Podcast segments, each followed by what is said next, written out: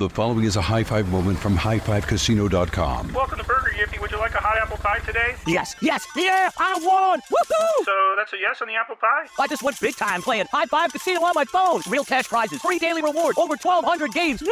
So yes or no on the apple pie? Whoa! Ha! I won again! I'll take that as a yes. Drive around. Have you had your high five moment today? Only at highfivecasino.com. High Five Casino is a social casino. No purchase necessary. Void where prohibited. Play responsibly. Conditions apply. See website for details. High Five Casino. I'm going out with the girls this weekend. Nails done, outfit stunner, and my skin? I know it's going to be glowing because I glammed up my shower routine with new Olay Indulgent Moisture Body Wash. It smells so luxurious and deeply moisturizes with its super rich, creamy lather that's bursting with vitamin B3 complex. So my skin glows and my confidence grows. Try new Olay Indulgent Moisture Body Wash for glowing skin in just 14 days. If your business needs a new application, then developers will have to write code, a lot of code.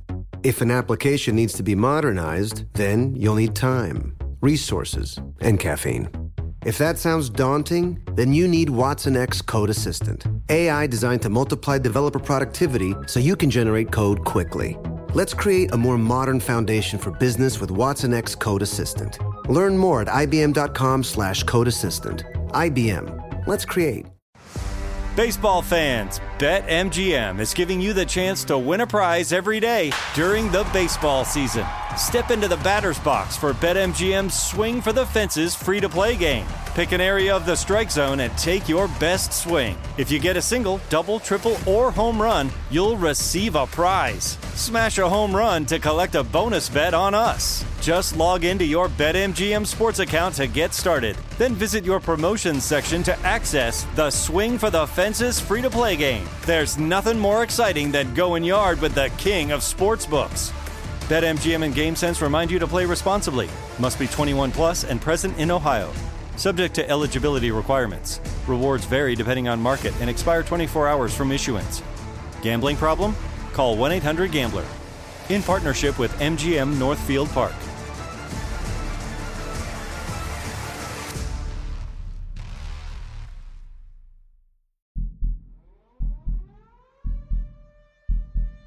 One day the state was there, and the next, it wasn't.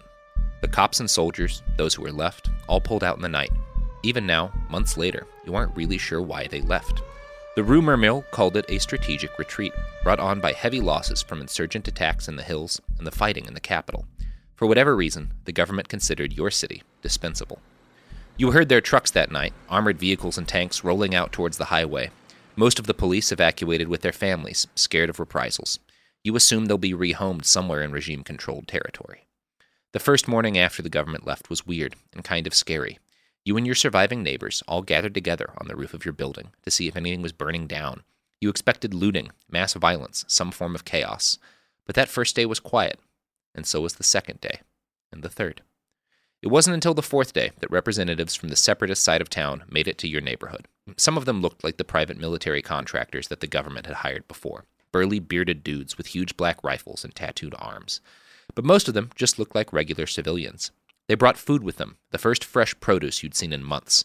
Someone told you they'd converted a couple of the old bank buildings downtown into urban farms.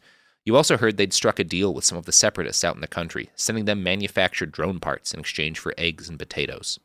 The food did a lot to buy your goodwill, but it came with strings attached. You were told, rather matter of factly, that your neighborhood was now part of their municipal alliance, and you'd be expected to take part in a weekly local council.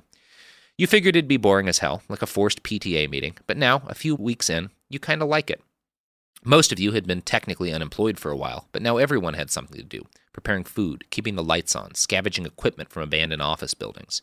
For the first time since the fighting started, some semblance of normal life returned. The power was more regular. Some of the cafes and restaurants reopened. A few people with projectors set up regular movie and TV nights. Now folks gather to watch old episodes of The Office or Marvel movies rather than doing it alone in their apartments. There's less food than there was before the war, of course, but no one's starving anymore. Coffee is still a distant memory, but a few of your neighbors busted into an old energy drink factory and liberated several crates of the stuff, so at least you have caffeine again. And right as you start to feel optimistic about the world once more, mortars start landing just a few blocks from your door. You and your neighbors take to the rooftops again. As the angry chatter of gunfire pops up once more, you're able to spot the culprits. not the government forces, as you'd expected.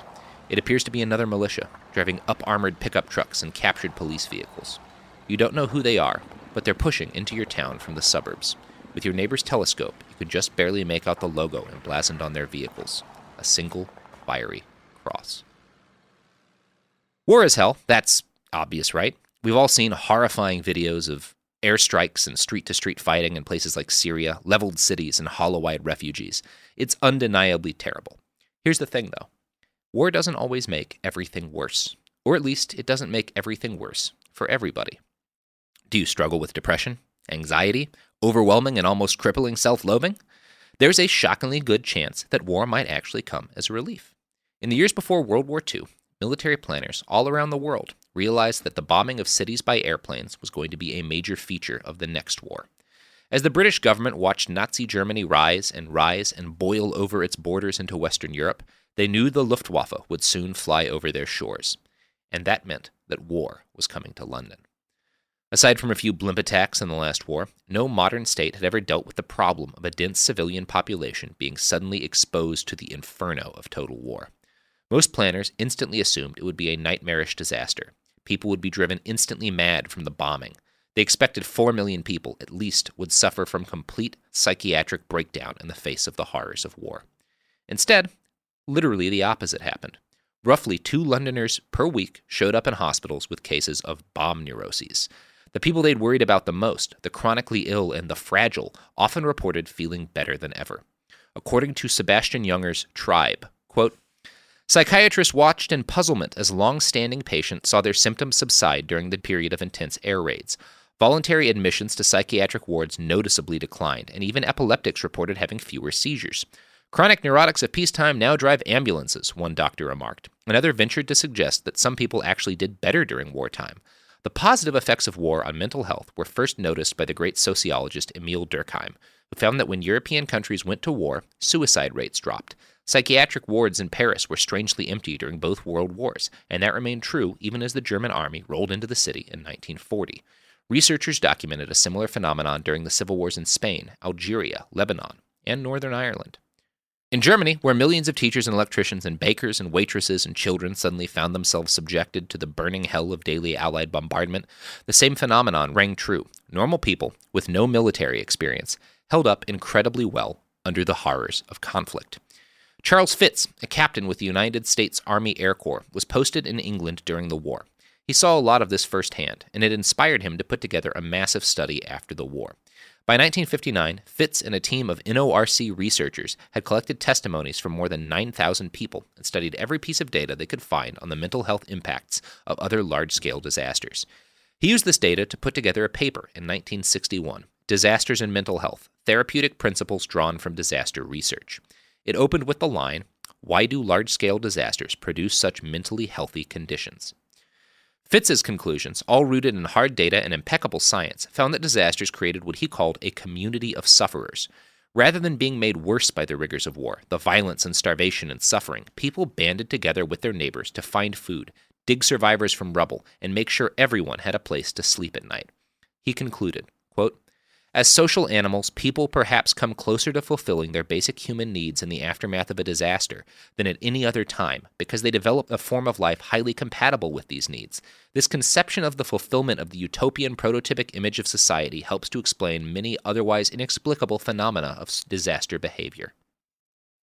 Time and time again over the decades, sociologists and disaster researchers have come to the same conclusions as Charles Fritz. In his book Tribe, which I can't recommend enough, Sebastian Younger quotes from a 1979 paper by an Irish psychologist named Lyons. He found that during the Belfast riots in 1969 and 70, suicide rates fell by 50%.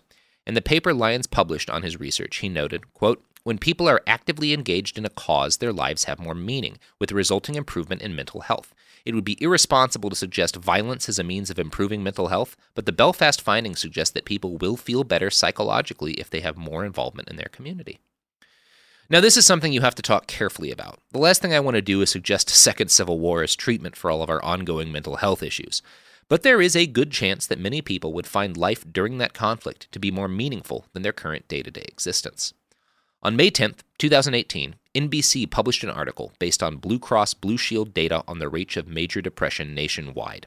The title pretty accurately sums up the information Major Depression on the Rise Among Everyone. NBC interviewed Dr. Laurel Williams, chief of psychiatry at Texas Children's Hospital.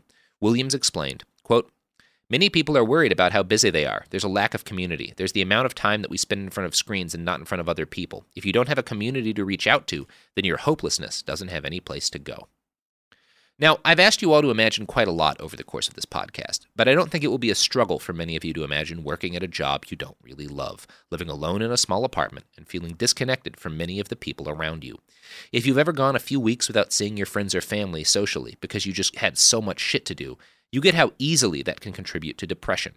If that's your life, too much time alone at work, and a pervasive feeling that an awful lot of what you do doesn't matter, well, then our hypothetical civil war might present you with an opportunity for some meaning. You don't have to be a fanatic on one side or the other out of strong political beliefs you're willing to die for. In Kiev, the Maidan protest camp was kept alive by a network of activists who provided food, medical supplies, and other perishables to the activists in the camp. I've mentioned this before, but I'd like you to imagine what it would feel like to be involved in something like that. You wouldn't need to support one side or the other in the Civil War. You just need to have friends over there, hungry and scared and fighting against a state that feels less worth supporting every single day. Sometimes it would be terrifying, but it might be fun too. My friend Alexander, a young Ukrainian man whose prior relevant experience included volunteering to help set up Burning Man, spent night after night delivering hot soup to activists manning barricades meant to block police from directly assaulting the main camp. He described it as immensely satisfying work, a clear and moral choice he could make in the midst of a confusing and frightening conflict.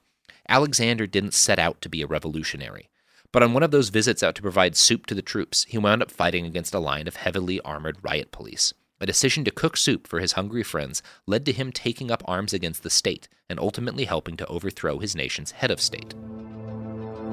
We don't fight, we don't even when the war's outside our door.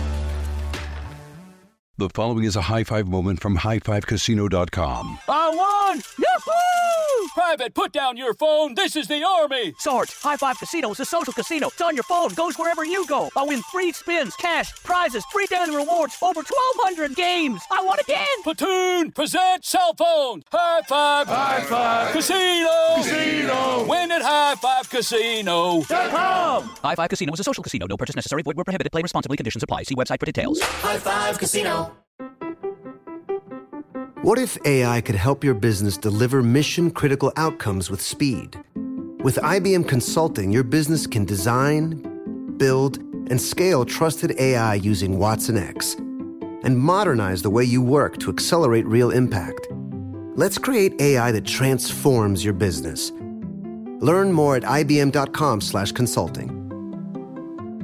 IBM. Let's create. Father's Day is coming, a day we celebrate the guy who's always there for us. To crack a dad joke. Well, you know what's not a dad joke? Getting $50 off the Bartesian Premium Cocktail Maker with the purchase of his favorite cocktail capsule pack. $50 off. No dad joke. See, this is a dad joke. I lost my glasses today, and guess who I bumped into? Everyone. Ugh, but the Bartesian cocktail maker, it's no joke. Each cocktail capsule contains real fruit juices and all natural bitters, so dad can make over 60 premium cocktails he loves. Sidecars, old fashions, gimlets, all with the push of a button. So, for the dad who loves a cocktail with friends and a good joke from time to time, get the Bartesian Premium Cocktail Maker. $50 off now until Father's Day. Visit B-A-R-T-E-S-I-A-N dot com backslash father to get 50 off the best premium cocktail maker for dad at the best price for you. Bartesian. Premium cocktails on demand. Baseball fans, BetMGM is giving you the chance to win a prize every day during the baseball season. Step into the batter's box for BetMGM's Swing for the Fences free to play game. Pick an area of the strike zone and take your best swing. If you get a single, double, triple, or home run, you'll receive a prize. Smash a home run to collect a bonus bet on us. Just log into your BetMGM sports account to get started. Then visit your promotions section to access the Swing for the Fences free to play game. There's nothing more exciting than going yard with the king of sportsbooks. BetMGM and GameSense remind you to play responsibly. Must be 21 plus and present in Ohio. Subject to eligibility requirements. Rewards vary depending on market and expire 24 hours from issuance. Gambling problem? call 1 800 Gambler. In partnership with MGM Northfield Park.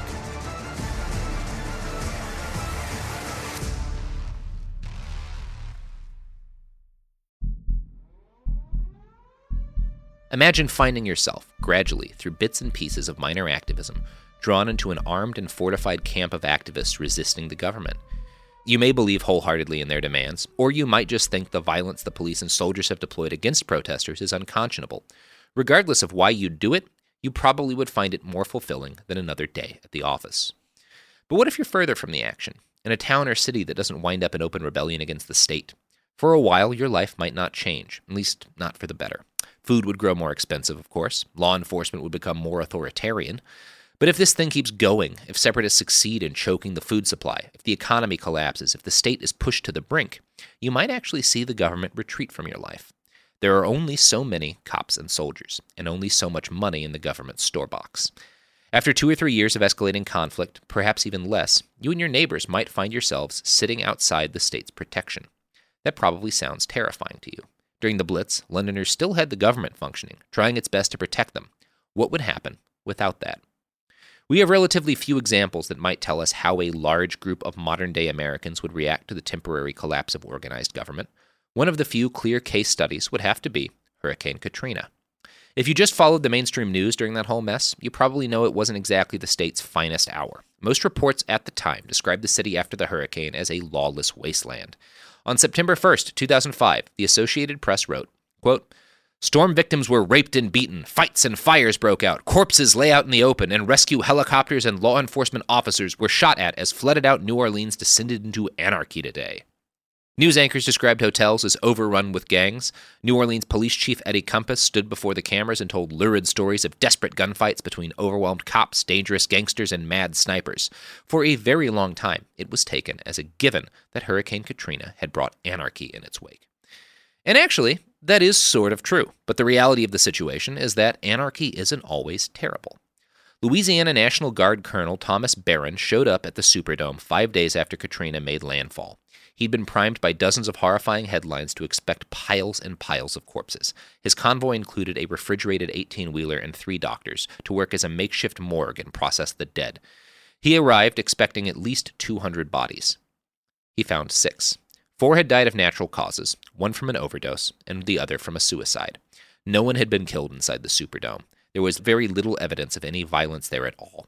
I found this in a great write up by NOLA.com. They interviewed a National Guard sergeant who commented on the stories of nightmarish violence in the wake of Katrina.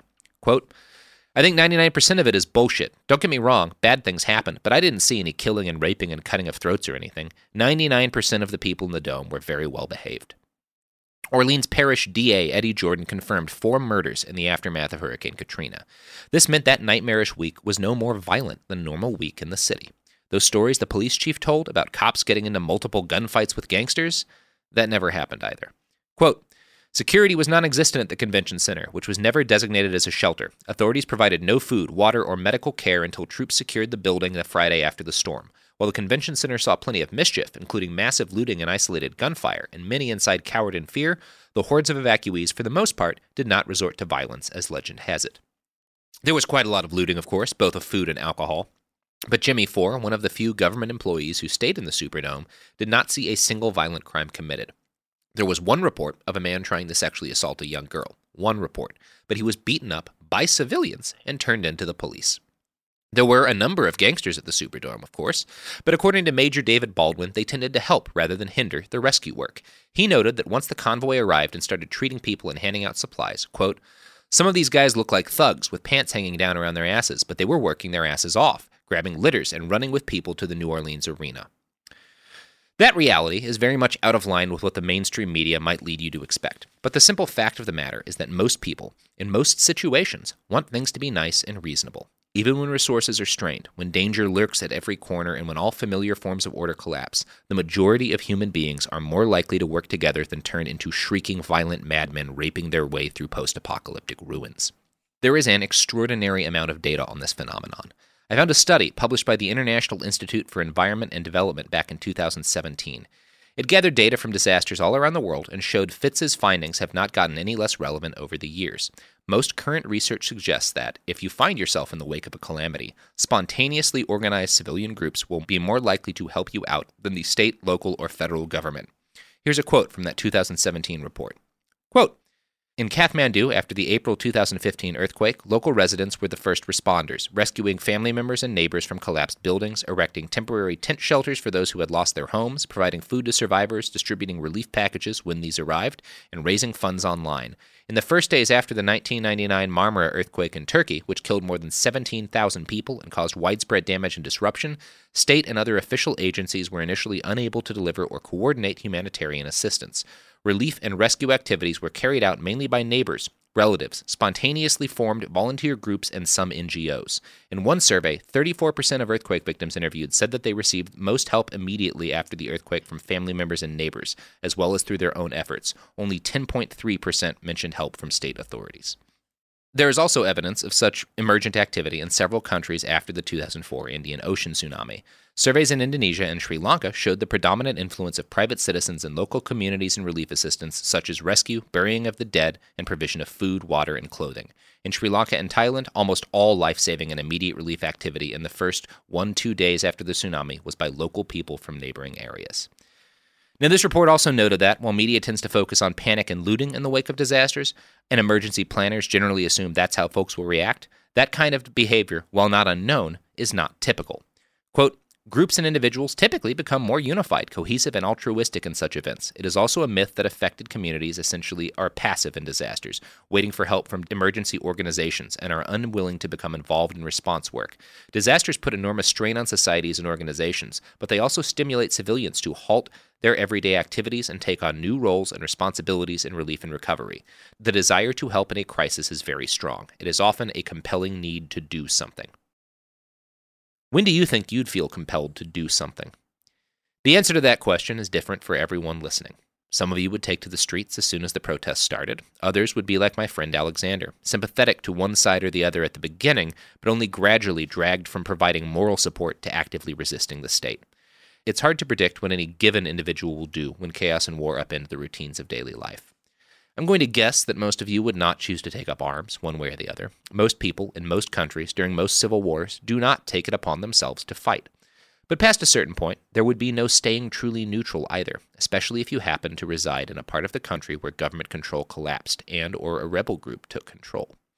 Millions of Syrians have already found themselves in that exact situation. Some group like the Free Syrian Army or Jabhat al-Nusra would wind up in control of their neighborhood, Generally, constellations of loosely allied and often conflicting groups wound up running a city or a province, roughly equivalent to a state. Being militant groups, the rebels sort of had their hands full fighting against their dictator and against each other. In many parts of Syria, this left the responsibility for governing in the hands of the area's civilians. Enter the local councils. Next, I'm going to quote from an International Review article on this phenomenon. Quote, Individuals have sought to provide basic needs and stability to their communities by creating local councils. Local councils mostly exist in rural towns, but have also formed around neighborhoods, in cities, and at the governorate level. Estimates for the number of local councils in Syria vary from 416 in late 2015 to 427 in early 2016 to 404 following the fall of Aleppo. According to a 2016 survey by the Omran Center for Strategic Studies of 105 local councils in opposition held territory, 57% of local councils were formed through consensus and 38% were formed through elections, with the lack of security and legal expertise cited as the major reasons why more elections were not held.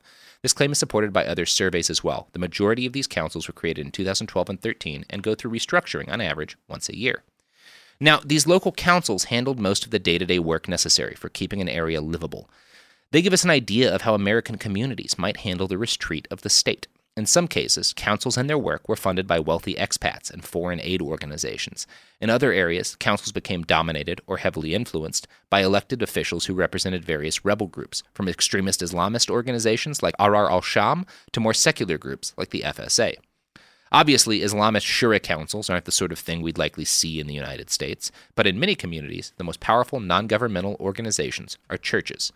In urban areas, churches are often own the largest, most solid legal real estate in the area. They also tend to be the sort of buildings that military forces and extremists would be less likely to target from an optics point of view. On the benevolent end of things, it's not hard to imagine many churches and local religious organizations taking the responsibility for helping to feed and provide basic medical care to people in their area of influence. I can picture churches, particularly large networks of cash rich churches, as able to provide potential islands of sanity and compassion through the food shortages, electrical outages, and people hit or made homeless in the crossfire. But I can also picture things getting darker in some parts of the country. We don't fight, we don't ride, even when the war's outside our door. High Five Casino. High Five Casino is a social casino with real prizes and big Vegas hits at highfivecasino.com. The hottest games right from Vegas, and all winnings go straight to your bank account. Hundreds of exclusive games, free daily rewards, and come back to get free coins every four hours. Only at highfivecasino.com. High Five Casino is a social casino. No purchase necessary. Void where prohibited. Play responsibly. Terms and conditions apply. See website for details at high the number five casino.com. High Five Casino. What if AI could help your business deliver mission critical outcomes with speed? With IBM Consulting, your business can design, build, and scale trusted AI using Watson X and modernize the way you work to accelerate real impact. Let's create AI that transforms your business. Learn more at ibm.com/consulting. IBM. Let's create. Father's Day is coming, a day we celebrate the guy who's always there for us. To crack a dad joke. Well, you know what's not a dad joke? Getting $50 off the Bartesian Premium Cocktail Maker with the purchase of his favorite cocktail capsule pack. $50 off. No dad joke. See, this is a dad joke. I lost my glasses today, and guess who I bumped into? Everyone. Ugh, but the Bartesian cocktail maker, it's no joke. Each cocktail capsule contains real fruit juices and all natural bitters, so dad can make over 60 premium cocktails he loves. Sidecars, old fashions, gimlets, all with the push of a button. So, for the dad who loves a cocktail with friends and a good joke from time to time, get the Bartesian Premium Cocktail Maker. $50 off now until Father's Day. Visit B-A-R-T-E-S-I-A-N dot com backslash father to get 50 off the best premium cocktail maker for dad at the best price for you. Bartesian. Premium cocktails on demand. Baseball fans, BetMGM is giving you the chance to win a prize every day during the baseball season. Step into the batter's box for BetMGM's Swing for the Fences free to play game. Pick an area of the strike zone and take your best swing. If you get a single, double, triple, or home run, you'll receive a prize. Smash a home run to collect a bonus bet on us. Just log into your BetMGM sports account to get started. Then visit your promotions section to access the Swing for the Fences free to play game. There's nothing more exciting than going yard with the king of sportsbooks. BetMGM and GameSense remind you to play responsibly. Must be 21 plus and present in Ohio. Subject to eligibility requirements. Rewards vary depending on market and expire 24 hours from issuance. Gambling problem? Call 1 800 Gambler. In partnership with MGM Northfield Park.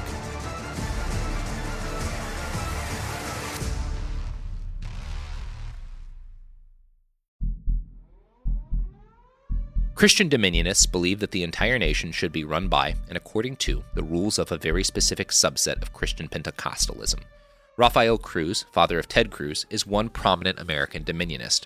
According to a Political Research Associates report on the dominionist movement, quote, during a sermon at the New Beginnings Church in Bedford, Texas in 2012, Rafael had described his son's Senate campaign as the fulfillment of biblical prophecy that God would anoint Christian kings to preside over an in time transfer of wealth from the wicked to the righteous.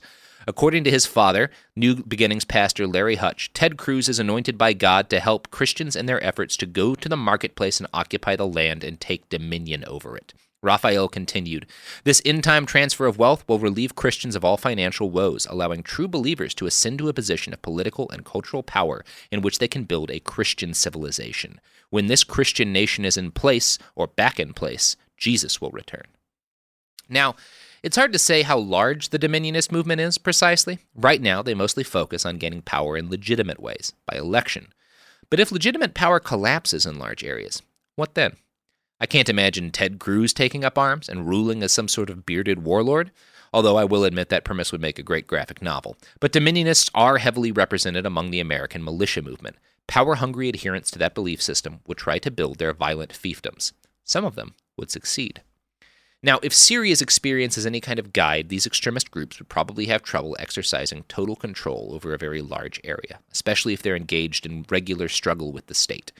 Many Americans would find themselves forced into the kind of devil's bargain millions of Syrians know all too well, cooperating with violent extremists in order to protect themselves from an even worse fate. This often means working with people who you know are doing something terrible, just not to you. Or it can just be sort of awkward and weird. I found an article on PBS.com that included interviews with a bunch of Syrians living and participating in these local councils. One of these subjects, a fellow identified as Yasin Kasab, said this there are members who are liberals and Democrats, and then the more moderate sort of Islamist as well has been involved, and then nationalists and ex Baathists and so on. But in a way, it's not been so important. In general, they're non ideological bodies, particularly at the local level, which in a way looks like a way forward. It doesn't matter if one guy is a leftist and the guy next to him is an Islamist. They're there because one of them knows something about how to get the water system working, and another knows something about education, and they're working about practical things for the sake of the community. Now, the best case scenario in the event that the state falls where you happen to live probably looks something like Rojava in northern Syria. Roughly 3 million people live in the region, and they manage their affairs with a system called democratic confederalism. At the local level, it looks sort of like the best case scenario with local councils. Their word for these structures translates roughly to commune or municipality. 3,000 ish of these councils handle basic services and security for most of the 3 million people in Rojava. These bodies do a lot of the basic grunt level work of what we rely on the government for here, but they cannot legislate. Higher level administrative functions are performed by the Northern Democratic Federation of Syria, or NDFS, an umbrella organization created by the PYD, or the Democratic Union Party of Syria. The PYD was originally a political party, although it was essentially formed out of aspects of a very old Kurdish separatist and militant tradition that existed in the region, just not in Syria. You're not here for Syrian politics, and I'm not an expert in them. The important thing is there are aspects of the Rojavan phenomenon that are inherently rooted in Kurdish culture and local history, and there are big aspects of it that could potentially be replicated in the United States. Democratic Confederalism, the ideology behind the NDFS in Rojava, was cooked up by a guy named Abdullah Öcalan. Öcalan is, by most descriptions, a terrorist, although he's one of those terrorists that an awful lot of people would rather call a freedom fighter.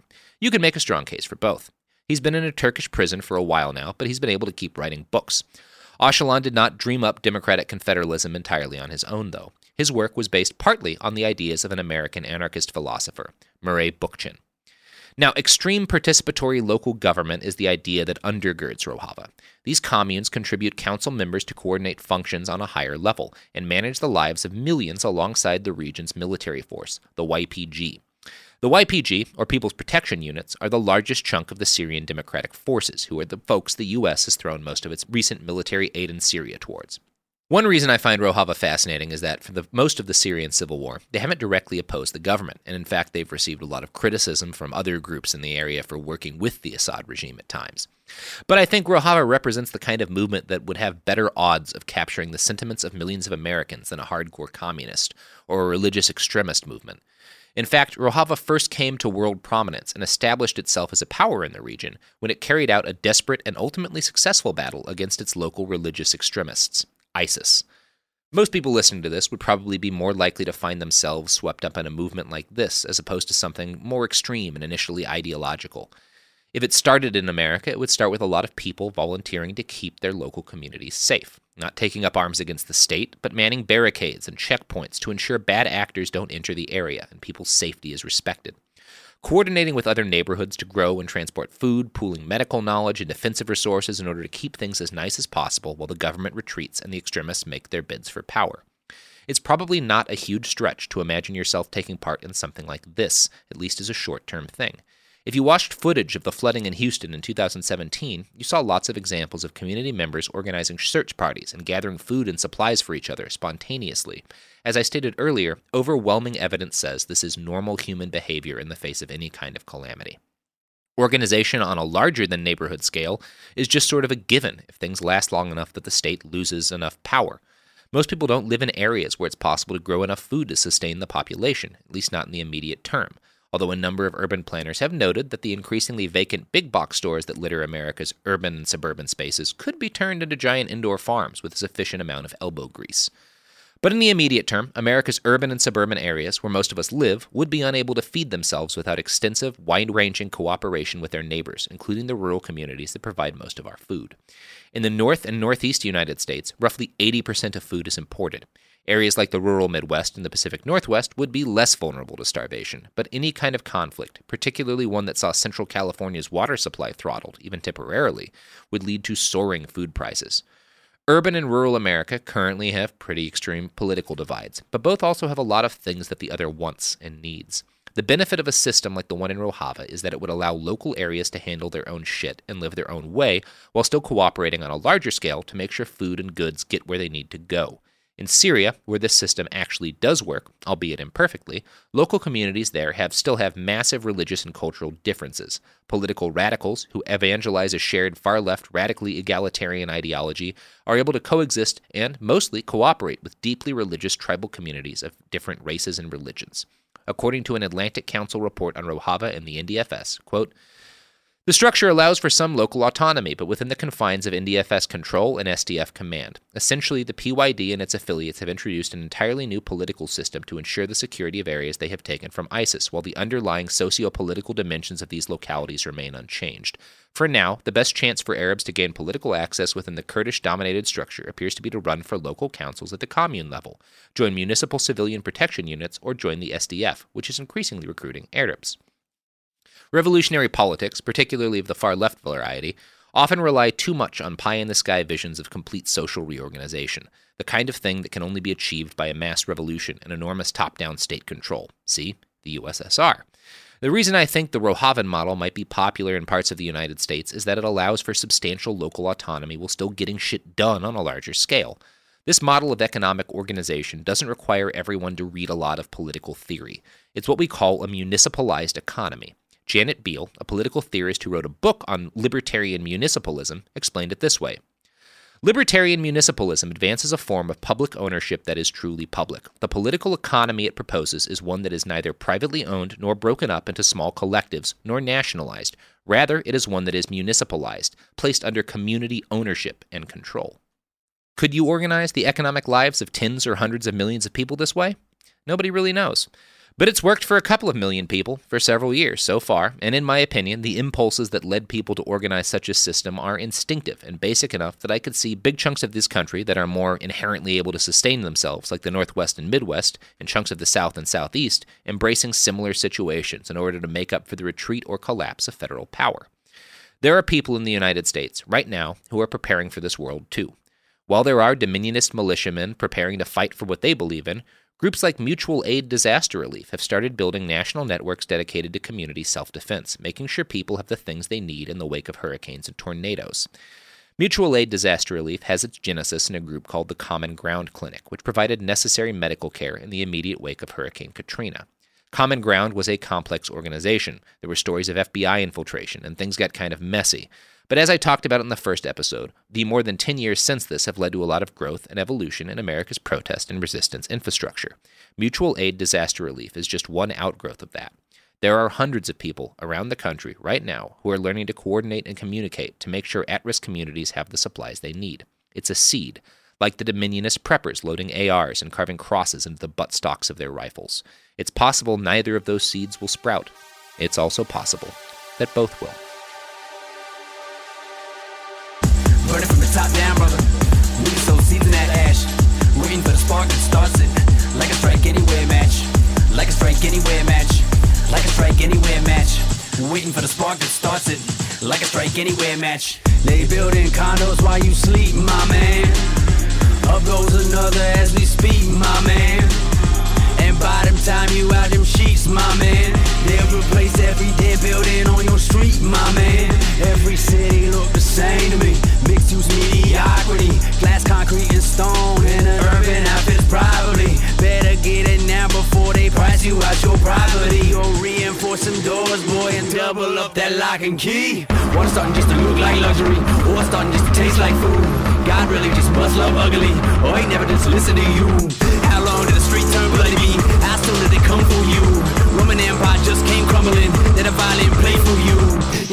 Violence stay in tune. What's strong gonna break your back, boy? Turn your ass into something new.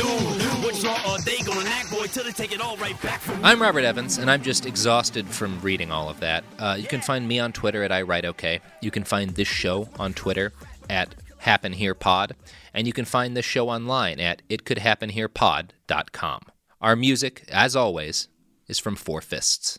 The following is a high five moment from highfivecasino.com. I won! Yahoo! Private, put down your phone. This is the Army. Sarge, High Five Casino is a social casino. It's on your phone, goes wherever you go. I win free spins, cash, prizes, free daily rewards, over 1,200 games. I won again! Platoon, present cell phone. High five. High five. Casino. Casino. Win at High Five Casino. com. High Five Casino is a social casino. No purchase necessary. Void where prohibited. Play responsibly. Conditions apply. See website for details. High Five Casino.